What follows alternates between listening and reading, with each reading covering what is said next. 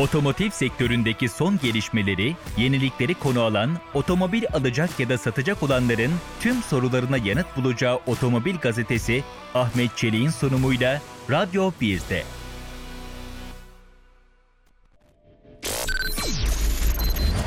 Radyo 1 Aynı frekanstayız. Radyo 1'den Otomobil Gazetesi'nden merhaba. Her pazartesi günü 3 ile 4 arası otomotivi konuştuğumuz Otomobil Gazetesi'nde e, bu hafta iki konuyu konuşacağız. Önce e, bütün e, tüketicilerin merak ettiği ikinci el otomobil sektörünü, ikinci eli e, Otoshops Genel Müdürü Melih Mutlu ile konuşacağız. Ardından da Formula 1 yaşandı dün. Ee, İstanbul'da e, çok büyük bir kalabalığa ve e, çok büyük bir ilgiye sahne oldu. Onu da sevgili gazeteci arkadaşım, e, orada görevli olan arkadaşımdan Okan Altan'dan e, işin e, pek bilmediğimiz, pek duymadığımız, çok da fazla haber olmayan bölümünü dinleyeceğiz. İkinci bölümde de Okan Altan'la konuşacağız. Şimdi öncelikle ikinci eli konuşalım istiyorum. Melih Bey merhaba. Merhaba Rahmet Bey, iyi yayınlar. Sağ olun, teşekkür ederim. Ee, şimdi şu sıralarda e, ikinci el neredeyse konuşmayan kişi yok gibi. E, çünkü biliyorsunuz sıfır otomobilde sorunlar var. Çip sorunu nedeniyle, tedarik sebebiyle e, ve sıfır alamayan herkes ikinci ele yöneliyor. Siz de Otoshops olarak ikinci el otomobilde hem otomobil almada hem otomobil satmada çok önemli ve etkili bir mecrasınız. Dolayısıyla e, biz sizden konuşalım istedim. Şu anda tüketicilerin en çok merak ettiği şey ikinci eli e, de bu gidişat ne olacak? Almalı mıyız, beklemeli miyiz diye. E, siz baştan itibaren kısaca özetler misiniz? İkinci elde şu anda durum nedir? Tabii ki ben kısaca geçtiğimiz seneden bugüne e, geldiğimiz evet. noktayı bir özetlemek istiyorum. Öncelikle geçtiğimiz yıl biliyorsunuz e, korona Covid'e rağmen 8.1 milyonla kapattı pazar. E, rakamsal olarak 8.1 milyon hafif ticari ve otomobil satışı gerçekleşti. Bu sene e, pazar oldukça yavaş başladı. İlk 5 ayda e, sakin seyreden pazar Mayıs'tan itibaren açılmaya başladı. E, bu senedeki e, yıl sonu kapanış rakamı hafif ticari ve binek otomobil için 6.7 milyon olarak görüyoruz. E, Ocak-Ağustos rakamlarına baktığımızda da pazarın geçen yıla göre %24 gerilediğinden e, bahsedebiliriz. Bu biraz dediğimiz gibi ilk 5 aydaki sokağa çıkma yasakları ve pazarın e, sakinlemesi ve ekonomik sebeplerden gerilemesiyle birlikte sıfır araçlardaki e, araç bulunurluğunun ikinci ele yansımasının da etkileri olarak söyleyebiliriz. Evet. E, sıfır araçlardaki çip krizinin yanı sıra biliyorsunuz son dönemde taşımayla alakalı gerek Avrupa'da, e, İngiltere'de ve Almanya'da başlayan taşıma ve lojistik sorunların üzerine bir de ham madde sorunları e, eklendi.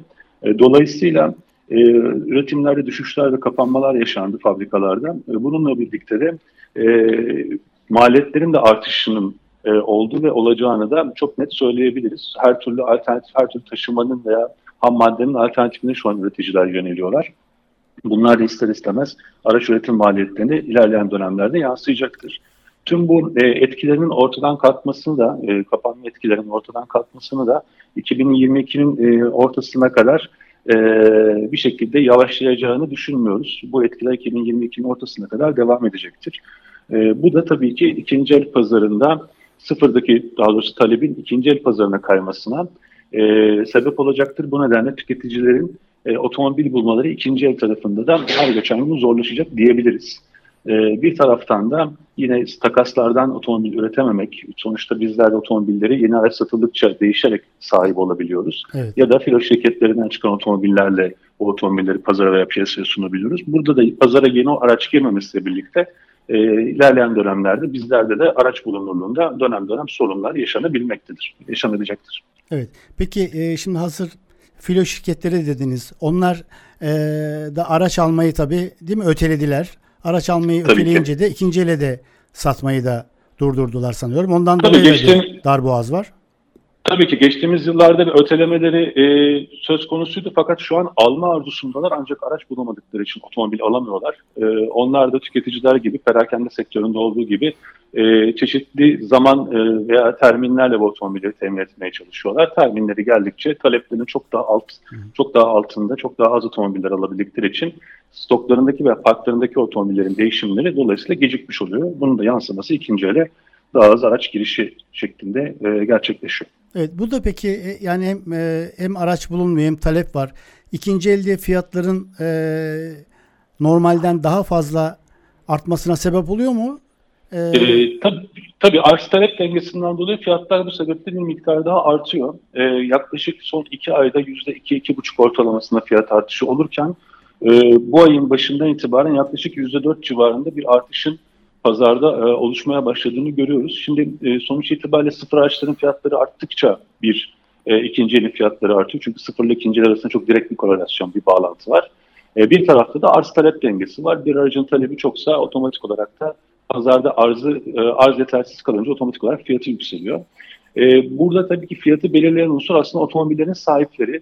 Yani şu an pazardaki otomobilin sahipleri kimler? Bireysel satıcılar, e, bu işi kurumsal olarak yapan firmalar ya da filo şirketleri ve galerilerden oluşuyor. Dolayısıyla takasa gelen bir otomobilin fiyatı veya e, filo şirketinden çıkan bir otomobilin fiyatı eğer alıcı ile satıcı anlaşırsa oluştuğu için satıcılar da yeni, yerine koyacaklar otomobillerin maliyeti yüksek olduğu için ikinci el araçlarını yüksek fiyattan satma arzusu içerisindeler.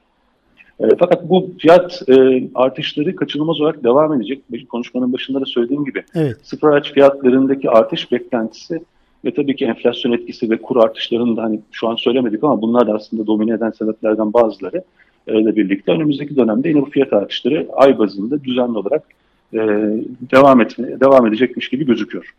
Evet sizin şimdi Otoshops olarak hem fiziki yerleriniz var hem de online satışlarınız var.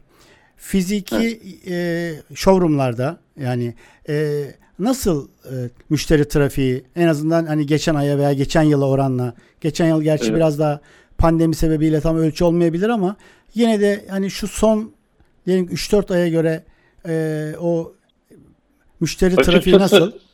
Evet, Eylül ve e, Ekim aylarındaki trafik oldukça hareketli. E, yine biz yazın başında bu hareketi Haziran ayında e, ve Temmuz'un ortasına kadar, bayrama kadar görmüştük.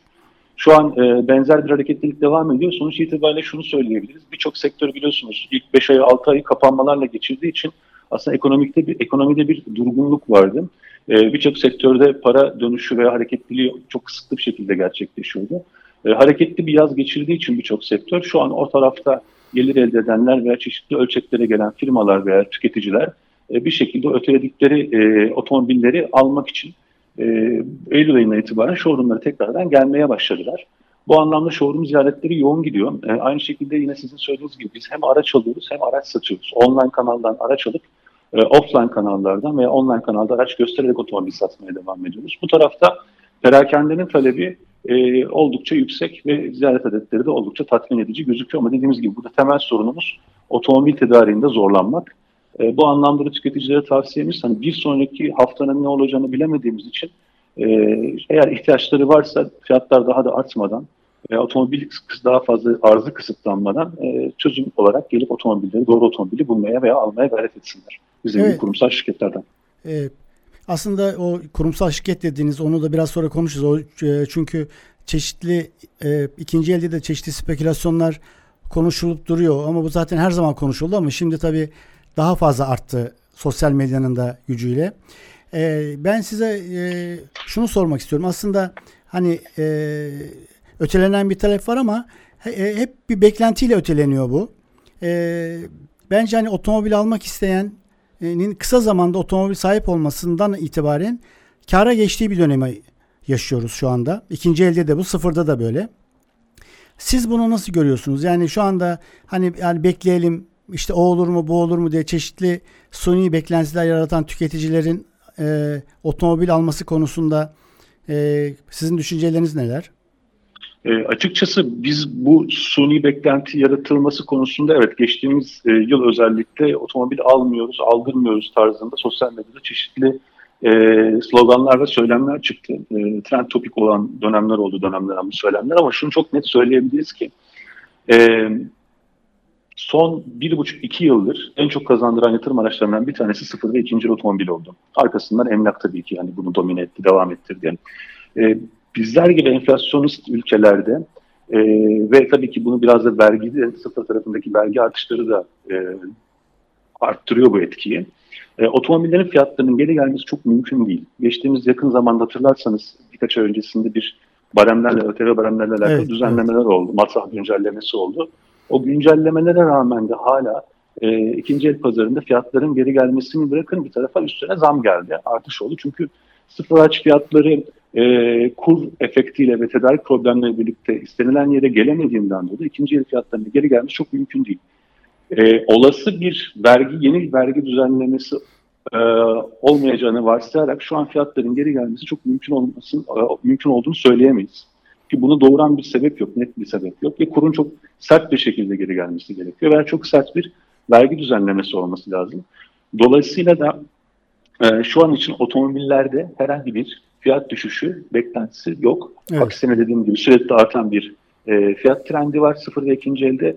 Ve en çok kazandıran, e, şu an yatırım anlamında da en çok kazandıran emtialardan bir tanesi de otomobil oldu. Biz satıcılar bunun çok arzu etmiyoruz. Çünkü e, hani bir taraftan da şöyle bir bakış açısı var. Yani işte otomobil satanlar bu işten çok para kazanıyor gibi bir algı da yaratılmaya çalışıyor. Biz bir otomobili aynı ay içerisinde satıp alıp aynı ay içerisinde satmayı arzu ediyoruz. Stok yapan bir yapılarımız yok. Zaten bir otomobil stoklamanın maliyeti takdir ederseniz şu faiz oranlarıyla veya finansal yapıyla çok yüksek.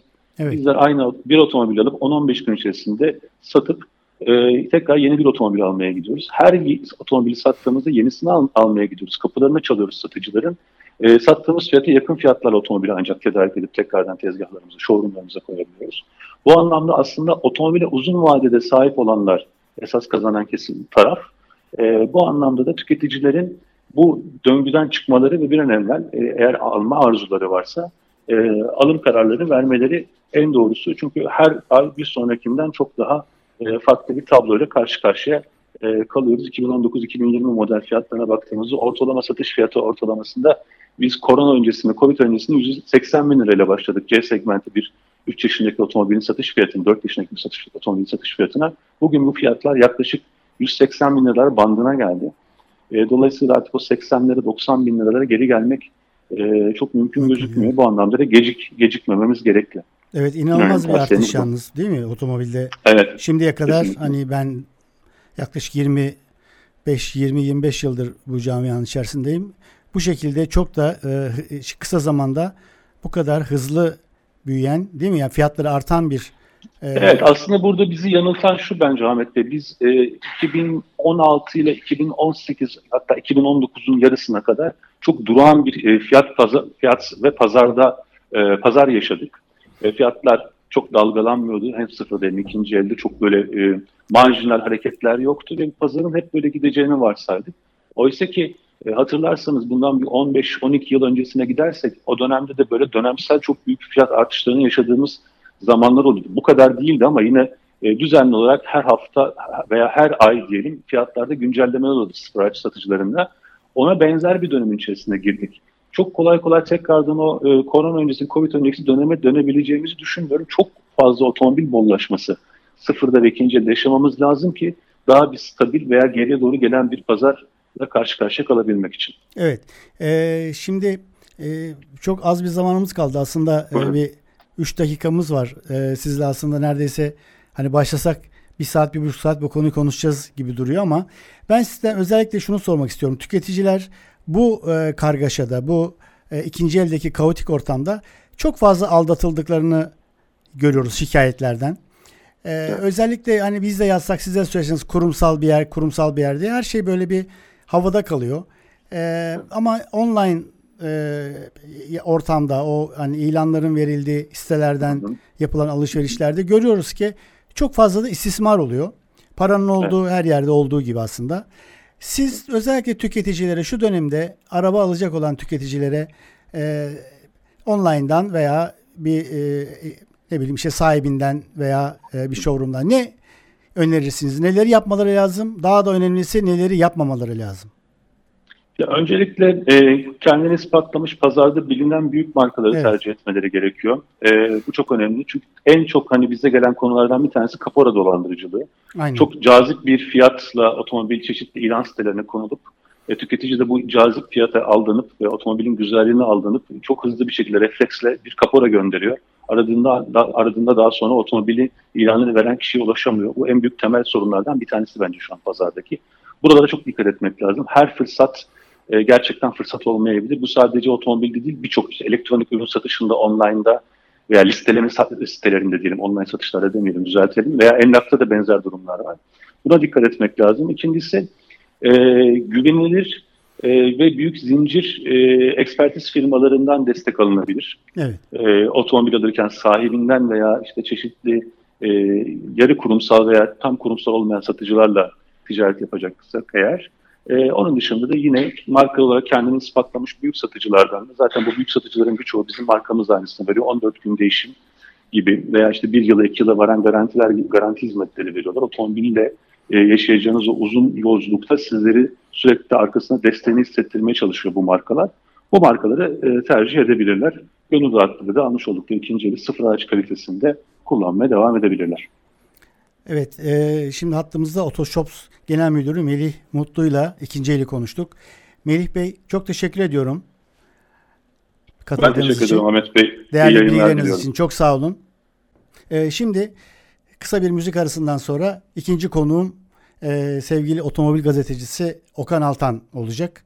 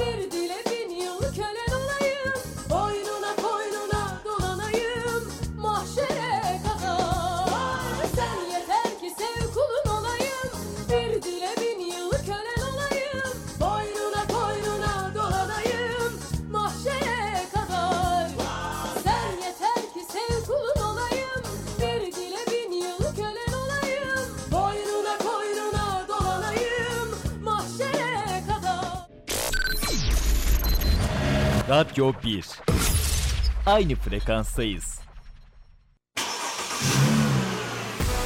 Otomotiv sektöründeki son gelişmeleri, yenilikleri konu alan, otomobil alacak ya da satacak olanların tüm sorularına yanıt bulacağı Otomobil Gazetesi Ahmet Çelik'in sunumuyla Radyo 1'de.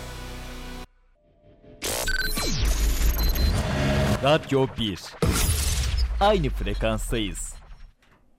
Radyo 1'den Otomobil Gazetesi'nden tekrar merhaba. Programın ikinci bölümünde otomotiv gazetecisi ve yazarı Okan Altan'la görüşeceğiz. Şu anda hattımızda. Sevgili Okan merhaba. Selamlar Ahmet nasılsın? İyi misin? İyi yıllar diyorum. Gidiyorum. Çok, çok teşekkür ediyorum. Sağ olasın. Bildiğin gibi çalışıp duruyoruz işte. Her yerde otomotivi konuşmaya çalışıyoruz. Bravo. Ee, bu e, otomotivi de e, yani konuşmaktan zevk aldım. Hatta dinlemekten zevk aldığım ender insanlardan birisin sen de. Bu arada bunu da kısaca söyleyeyim. Teşekkürler. E, şimdi e, dün İstanbul'da Formula 1 yaşadık. Herkes işte trafiği konuşuyor vesaire konuşuyor ama ben seninle başka bir konu e, da konuşmak istiyorum otomotiv e, şey Formula 1 ile, ile ilgili olarak. E, sen orada görevliydin ve e, çok da kişinin bilmediği bir görevi gerçekleştirdin. E, evet. Önce oradan başlayalım istersen. Olur. Bize... Kusura bakma sesin, sesin bayağı bir gidik Ahmet çünkü tam dört gündür e, Turizm Bakanlığı'nın e, daha doğrusu Türkiye Tanıtma Grubu'nun e, organizasyonunda e, görev yaptım. Daha doğrusu görev derken hem misafirdim hem görevliydim. Evet. E, Türkiye'ye malum Formula 1 için gelen yaklaşık 100 tane fotoğrafçı ve e, FIA ve Formula 1'e akredite gazeteciden hariç olarak e, Turizm Bakanlığı burada çok akıllıca bir e, hareket yaparak e, şey yaptı. E, dünyanın önemli e, kalemlerini fakat otomotiv sektöründeki önemli imzaları e, Türkiye'ye davet etmek istedi. Bu listelerin oluşturulması ve sonra onlarla birlikte olup onlarla e, ilgilenen ekibe e, birazcık daha teknik bilgilerimle e, birazcık daha fazla destek vermek için ben de yanlarındaydım. E, tam e, 32 tane yabancı gazeteci geldi Ahmet. E, normal e, Formula 1 akreditasyonu haricinde ve e, Amerika Birleşik Devletleri, Rusya, İngiltere, İrlanda, Fransa, Almanya, e, İtalya, e, hatta Ukrayna'dan e, ve çok ilginç, e, çok önemli isimleri e, Türkiye'de ağırlamaya çalıştık. Amaç burada hem Formula 1 heyecanını yaşatmak hem de bir kez daha İstanbul'un ve Türkiye'nin güzelliklerini kendilerine hatırlatmak için e, çok başarılı bir organizasyon gerçekleştirildi. E, ben açıkçası e, fazlasıyla e, memnun kaldım e, yapılan organizasyondan ve çok doğru bir hareket olduğunu da ayrıca e, düşünüyorum. Neden diye sorarsan Formula 1 için akredite gelen gazeteciler sadece yarışı anlatıyorlar. İstanbul'la ilgili evet. e, çok fazla bir şey geçmiyor biliyorsun. E, ya Türkiye ile ilgili. Evet. İşte ne bileyim e, Hamilton şöyle geride kaldı Valtteri Bottas şöyle birinci oldu vesaire. Yok Leclerc şöyle kaybetti vesaire. E, fakat e, Türkiye'nin e, birazcık daha doğru tanıtılmasına ihtiyacı olduğu kesin biliyorsun. Zaten bunu her ortamda görüyoruz. E, evet. Bence çok doğru e, bir çalışma ya, e, yapılmış ve onlara katkıda e, bulunabildiğim için ben gerçekten e, çok keyif aldım e, ve e, başarıyla başarıyla kendilerine tüm 32 gazeteciyi e, geriye gönderdiğimizi, ülkelerine uğurladığımızı düşünüyorum açıkçası. Peki ne yaptınız? Yani program neydi? Nasıl ağırladınız? Nerelere götürdünüz? Herhalde anladığım kadarıyla İstanbul'da ağırladınız. Tabii İstanbul'da ağırlandı. Önce Avrupa yakasında e, uçaktan indikten sonra e, çok güzel transferlerle Avrupa yakasında e, kaldılar. E, Cuma e, gününe kadar. E, on, ardından e, cumartesi ve pazar için Asya tarafına hem piste yakın olması anlamında o evet. çok doğru bir düşünceydi. Çok güzel bir strateji uygulamışlar. Önce bir Avrupa'daki e, modern İstanbul'u e, bu Bomonti tarafındaki çok yüksek kule şeklindeki bir otelde e, konakladılar önce. ve İstanbul'un e, modern fakat e, oryantal ile oksidentalin birleşmesinde muhteşem, benzersiz bir e, mimari ve kültürün nasıl oluştuğu gösterilmeye çalışıldı. E tabii ki doğal olarak e, Sultanahmet, Ayasofya e, Cami Müzesi vesaire bunlar da e, gösterildi. Fakat çok başarılı rehber, e, Turizm Bakanlığı'nın rehberleriyle nefis anlatımlarla e, bu tanıtımı yani daha doğrusu İstanbul'un tekrardan hatırlatılması için çalıştılar ve e, başarılı olduklarını düşünüyorum. Şimdi bu arada şunu hatırlatmak isterim Ahmet. E, şey e, ilginç, e, eskiden Turizm Bakanlığı'nın biliyorsun bir tanıtma grubu vardı. Şimdi bu e, birazcık böyle yarı özel hale getirilmiş ve Türkiye Turizm Tanıtım ve Geliştirme Ajansı kısaca TGA isminde bir e, şey oluşturulmuş, bir kurum oluşturulmuş. Onların yönetiminde başlarında da e, bizim çok eski gazeteci arkadaşlarımızın ve Türkiye'nin en önemli PR şirketlerinin iletişim uzmanlarının e, yönetici şeklin, şeklinde olduğu e, çok şaşırtıcı, çok güzel ve bunların yanında da yeni nesil gençlerin e, çalıştığı, onların altında çalıştığı çok bir enerji dolu bir grup oluşturulmuş. Ben açıkçası çok şaşırdım. Böyle bir e, birimin, böyle bir kurumun olması ileride e, çok fazla e, Türkiye'nin doğru şekilde tanıtılmasına çok fazla katkı sağlayacağını düşünüyorum. Evet zaten e, işin e, yani farklılığı bence hani bu bünyenin içerisinde senin gibi hani otomotivin en önemli en e, iddialı doğayan isimlerinden birisinin olması da bence bunun bir göstergesi diye düşünüyorum. Evet, Çünkü evet, bunu normal yani, herhangi bir rehber de yapabilirdi ama hani senin tabii ki, tabii ki. olman daha Çünkü bir gelen farklı değil mi? Evet. gelen arkadaşların e, birazcık e, hem Formula 1 hem Türkiye'deki otomotiv endüstrisine birazcık daha doğru şekilde anlatılması gerekiyordu. Ben ellerim elimden geldiğince işte daha doğrusu biliyorsun 32 yıldır e, bu işte uğraşıyoruz otomobil gazeteciliğiyle. Tüm birikimimle kendilerine destek vermeye çalıştım. E, bence de e, şey e, tüm sorular özellikle Rusya'dan gelen arkadaşların soruları veya Türkiye birazcık daha az veya birazcık daha eksik tanıyan arkadaşların sorularına çok zengin ve altı dolu cevaplar verince onlar da çünkü gelen gazeteciler sıradan gazeteci değildi. Hepsi gerçekten çok büyük isimler yurt dışına özellikle Avrupa'dan. Ee, çok memnun kaldılar onlar da. Çünkü sordukları her soruya teknik veya tam informatik olarak çok doğru cevaplar verdik ve sonrasında da Formula 1 başladı. Bu arada kendilerini e, programlarında, kendilerinin programlarında e, malum bizim Balat'ın karşı tarafındaki e, Koç Müzesi de vardı. Evet. Koç Müzesi de biliyorsun Türkiye'deki otomotiv endüstrisinin A'dan Z'ye evet. en güzel numuneleriyle, örnekleriyle dolu olduğu için orayı gördüklerinde de fazlasıyla şaşırdılar. Çünkü sadece otomotiv de yoktu orada. orada e, Türkiye'deki endüstrinin gelişiminin anlatıldığı çok güzel örnekleri de görme şansı buldular. E, o açıdan bence e, çok güzel bir program yapmışlardı. Kendilerine buradan TGA'yı e, buradan tekrar kutlamak isterim. Peki Okan şey soracağım. Mesela diğer ülkelerle de sen e, otobes jürisi üyesisin Türkiye'yi evet. orada da temsil ediyorsun. Bu gibi evet. mesela Formula 1'in yapıldığı diğer Avrupa ülkelerinde veya diğer ülkelerde bu tarz bir e, uygulama var mı yoksa bu hani Türkiye'ye ve Türkiye'nin tanıtımına ihtiyaç olduğu için mi? Türkiye özel ee, bir iş mi bu? Tabii tabii.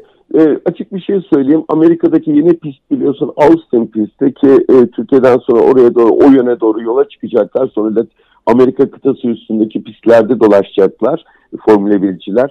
E, yıllar önce hatırlarsan 90'lı yıllarda mıydı Ahmet? Birlikte e, Brezilya'da Interlagos pistine girip e, bir yarış izlemiştik. E, o yarışta e, hatırlarsan hiçbir şekilde Brezilya gibi çok önemli bir turizm ülkesi olmasına rağmen kendilerinin ekstradan hiçbir organizasyon yapmadığını görmüştük. Ya da Rusya'daki Soçi pistine bakalım. Soçi pistinde oraya giden kimse etrafı gezmiyor. Ee, sanıyorum bu bizim e, DNA'mızda olan bir şey var, e, bir, bir özellik. Biz kendimizi e, misafirperver olduğumuz için daha güzel şekilde ağırlayıp daha güzel şekilde tanıtmaya çalışıyoruz. Benzer uygulama mesela Bakü pistinde var. Azerbaycan'daki yarışa gitmiş olan herkes için çok güzel turistik programlar hazırlıyorlar. e, bence hem Azerbaycan hem Türkiye'ye özel diyebiliriz. E, böyle bir turizmin de işin içine katmak istemeleri. Fakat tekrar ediyorum akredite olan gazeteciler uçaktan direkt piste gittiler. Yarış bittikten sonra havalimanına gidip kendi ülkelerine döndüler. Evet. Onlar Türkiye ile ilgili hiçbir şey görmediler. Bence e, böyle bir şey yani İstanbul'un ve hatta Türkiye'nin e, güzelliklerini, o zengin tarihini kendilerine hatırlatmak e, mesela benim e, yanımdaki Alman iki tane gazeteci e, Türkiye İstanbul'u çok az biliyorlarmış tesadüf. Çok da yaşlı olmalarına rağmen çok tecrübeli olmalarına rağmen tesadüfen Türkiye'ye çok az gelmişler. Kendilerine İstanbul'u ve Türkiye bir kez daha anlatıldığı için yazılarında e, neredeyse e, bugün yarın okuyacağız fakat ben ham halini yazarken gördüm. E, göz ucuyla baktım bilgisayar ekranına e, Türkiye'nin güzelliklerine İstanbul'un bu e, oryantal ve oksidentalin oluşturduğu yani hem doğu hem batı kültürlerin oluşturduğu zenginlikten bahsederken gördüm e, ve çok hoşuma gitti açıkçası. Doğrusu bu bence. Evet. E, şimdi dün de sen oradaydın. Ben de e, izleyici olarak oradaydım. e, sen de ben de işimiz gereği yurt dışında çeşitli Formula 1 yarışlarına gittik. Evet. E, Şimdi dün e, gördük ki çok fazla trafik olduğu e, evet. konusunda şikayetler oldu. Özellikle sosyal evet. medyada e, çok fazla yazıldı, çizildi. E, evet. Ben hani ben önce bir şahsi görüşümü söyleyeyim ondan sonra senin düşüncelerini soracağım. Tamam. Bana göre tamam. çok normal bir şey bu. Yani 100 bin kişinin gittiği bir e, evet. Formula 1 etkinliğinde ne bileyim Macaristan'a gittiğimizde biz yarı yolda arabayı evet. bırakıp yürüdüğümüzü hatırlıyorum.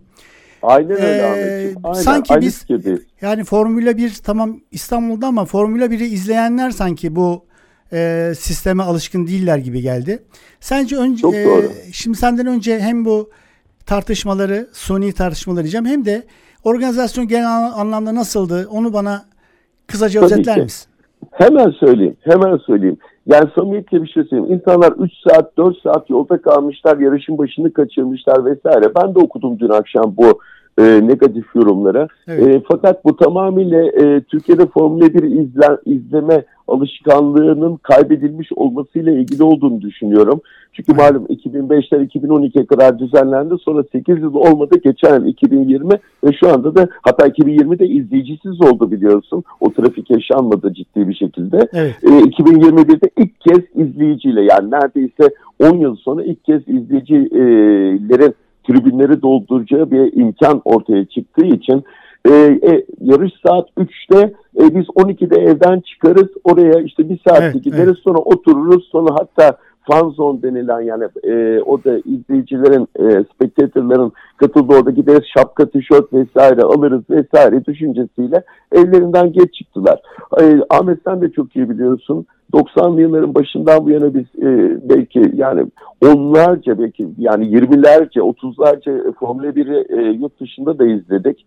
E, biz sabahın altısında kalkıp 7'de yola çıkıp saat 8'de içeriye girmiş oluyoruz normalde. Formula 1 çünkü e, sabahtan akşama kadar süren etkinliklerle dolu bir organizasyon. Evet. Hem onları kaçırmamak için hem de park yerinde, park yerlerinde kapılara e, yakın daha yakın yerlere e, kapabilmek için biz erken çıkarız. Bu bir reflekstir. Yani ben üç gündür e, sabahın köründe altısında kalkıp saat 7'de tekerlek döndürerek e, oraya ulaşmaya çalıştım. E, o sebepten ötürü e, ben hem girişte hem çıkışta da bir de Formula 1 pistinin oradaki yolları e, pek bilmedikleri için e, hep ana hatlar üzerinden gitmeye çalıştıkları için o sıkıntıları yaşamışlar. Bu tamamıyla e, birazcık unutmuş oldukları için yani tecrübesiz demeyeyim, acemi demeyeyim e, Formula 1 e, programını birazcık evet. e, hatırlamadıkları için sabahtan gidilir ve orada kalabalık dağılırken çıkılır ve böylece saatlerce araçlar içinde kalınmaz. Çünkü e, o, e, bu arada organizasyonla ilgili bir şey söyleyeyim. Intercity Park e, ve yönetimi gerçekten çok güzel e, park yerleri. Hem protokol hem VIP onlar evet. tamam çok yakın fakat iç otoparkların kapasitesinden dış otoparkların kapasitesine nefis organizasyon yapılmış. Yani 100 bin kişinin tamamı için tabii ki 100 bin araçlık bir park yeri dünyada yok öyle bir şey. Fakat yeterli sayıda aracın park edebileceği kadar park imkanı vardı. Hatta parklar arasında shuttle servisler vardı. Yani e, iç parkta örneğin e, iç parktaki o ücretli olan iç parktaki yerden e, park ettikten sonra belediye otobüsü İstanbul Belediyesi'nin otobüsüyle e, pistteki tribününüze kadar 15 dakikada ulaşabiliyorsunuz. Aynen. Ha ne oldu? İnsanlar yollara tabii ki e, sıkıştırdı. Yollara e, park edilmesi yasak yerlere araçlarını park ettikleri için trafik sıkıştı. Halbuki orada e, yollara park edilmez. Dünyanın hiçbir yola park edemezsin. Türkiye'de bu lüksü nasıl buluyorlar Ahmet? Ben bunu anlamıyorum. Evet, evet. Ben buraya park ederim kapıya yakın ben buradan yürürüm. Yok öyle bir şey git otoparka. Hatta ücret ödemek istemiyorsan ücretsiz arka tarafta alanlar da var. Oraları da park edebilirsin ki oralardan da piste e, İstanbul Büyükşehir Belediyesi'nin otobüsleri hareket etti. Shuttle sürekli ring seferi yaptılar bunlar. Gözlerimle gördüm çünkü. Evet evet. Yani Fakat ben... diğer tarafta yarış başlamıştı. Halen insanlar evet, e, pistin evet. dibine kadar gelip oraya arabasını koymaya çalışan, yolun ortasına aracını bırakmak isteyen insanları uzaktan gördüm. E, bu tamamıyla şey birazcık hani ben e, yarış bileti TL olarak, e, Euro olarak, bak, dolar olarak bakarsak çok ucuz olan bir Formula 1 yarışı TL olarak belki birazcık pahalı gözüktü insanlara. E, ben bu kadar para verdiysem ben her şeyi yaparım. Evet, en evet. öne park ederim, en yakına gelirim gibi düşünceyle bence hareket ettiler. E, doğru değil. Formula 1 e, alışkanlıkları veya kuralları diyelim yazılmamış olan kurallarını uymadılar. O sebepten ötürü de trafikte kaldılar. Benim yorumum bu. Ben hiçbir şekilde ne girişte ne çıkışta hiçbir sorun yaşamadım. Tıkır tıkır girdim çıktım. Çünkü e, kurallara uydum ben kendi çapımda. Evet evet yani zaten Formula 1 başlı başına bir kültür ama Formula 1'i izlemek de seyirci açısından da bir kültür olması lazım. Tabii hani ki. Bu, ya, e... Senin verdiğin örnek çok güzel. Hungaroring e, Macaristan Grand Prix'sinde biz de çok uzağa park edip ondan sonra bayağı bir yürüdük. Çok e, yürüdü hatırlıyorum ki. Hockenheim, Hockenheim veya Imola vesaire yani bildiğimiz hatta Silverstone'da Silverstone'da aracı park ettiğimiz noktadan içeriye girilmesi tam yarım saatlik yol yürüyüş olarak. Bu hatta oranın evet. kendi kuralı. Yani pistte çok uzak otoparklar vesaireler. Hatta shuttle'la gidiyorsan bile yine 20 dakika yürüyorsun ki shuttle'lar hani kapıya en yakın noktaya kadar girebiliyorlar. Ee, yani tüm dünyada böyle bir yürüyüş ve hem yarışın başında hem yarıştan sonra dağılırken e, bu şekilde yoğunluklar çok normal. Fakat yurt dışındaki örnekleri bilmeyen kişiler işte eleştirdiler böyle trafikte evet, kaldık, evet, evet. sıkıştık ettik diye. E, bence yağmur yağmasaydı yine şikayet etmeyeceklerdi. Fakat biraz hava nemli, e, ıslak olduğu için e, üşümüş olabilirler. O e, malum yağmur altında yürümek e, e, pek böyle şeydi keyifli değildir. Bence ıslandıkları için çok şikayet ettiler. Evet evet ama işte e, her şeyi bizim öğrenmemiz e, bazı şeyler öğrenmemiz çok geç oluyor. Bu da bence öyle yapıldıkça umarım ki bu Tabii artık ki. standart hale gelir ve insanlar bundan Tabii ki. Seni, ders alarak seneye, seneye e, inşallah tekrar gelirse Formula 1 Intercity İstanbul Park pistine e, ben eminim ki e, herkes çok daha erken piste gelecek ve ondan sonra daha düzenli şekilde e, evlerine geri dönecekler. Seneye böyle bir programın problemi yaşanacağını hiç düşünmüyorum. Evet. Peki Okan e, seninle konuşmaya doyum olmuyor ama zamanımız bitti. Bir gün daha sonra seninle e, bu stüdyoda karşılıklı konuşalım istiyorum. Ee, Umarım. Şimdi sana teşekkür ediyorum. uyarsa e, büyük keyifle. Tabii ki. Ee, şimdi bugün e, sen de kız babasısın, ben de kız babasıyım. Bugün e, Dünya Kız Çocuklar günüymüş. Evet. Ee, şimdi evet. E, ben de sevgili kızım Ada Çelik'in e, çok sevdiği bir şarkıyı hem e, kendi kızım için hem senin kızın için e, burada çalmak istiyorum.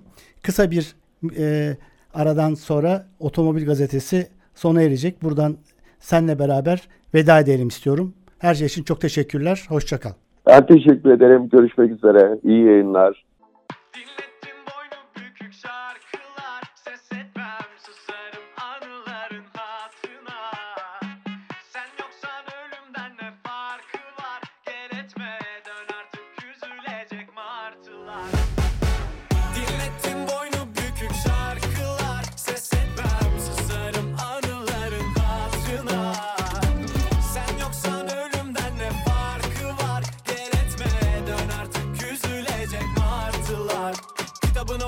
Yine bana gel ben kölen olurum. Sen gitarıma tel hey. İlaç ol yaralarıma her acı geçer. Beyaz o karalarıma bu nasıl keder?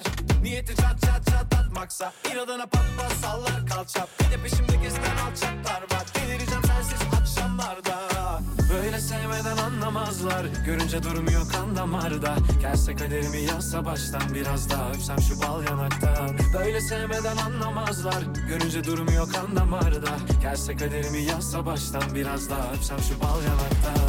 Dinlettin boynu bükük şarkılar. Ses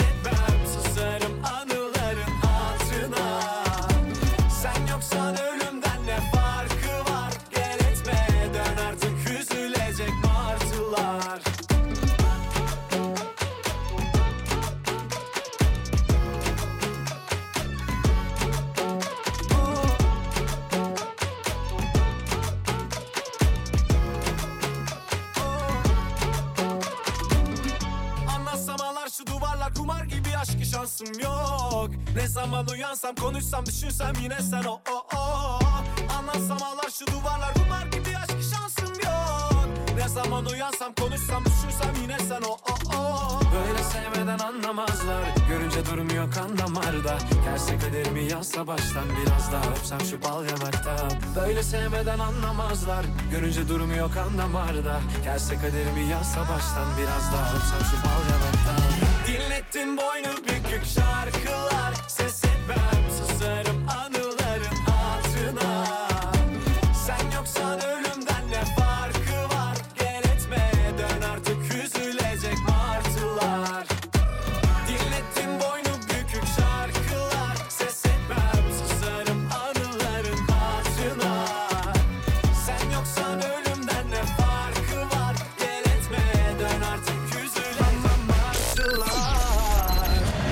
Radyo 1 Aynı frekanstayız.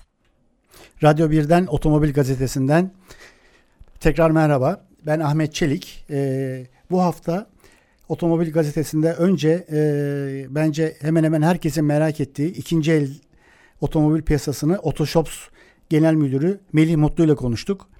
Kısaca özetlemek gerekirse Melih Mutlu dedi ki otomobili ikinci el otomobili mutlaka kurumsal bir yerden alın ve ne zaman alırsanız o andan itibaren kâra geçmiş olursunuz. Herhangi bir beklenti içine girmeyin dedi.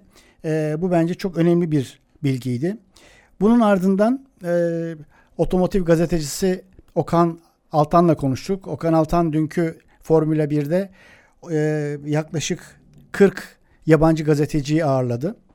E, onunla da Formula 1'i konuşmuş olduk.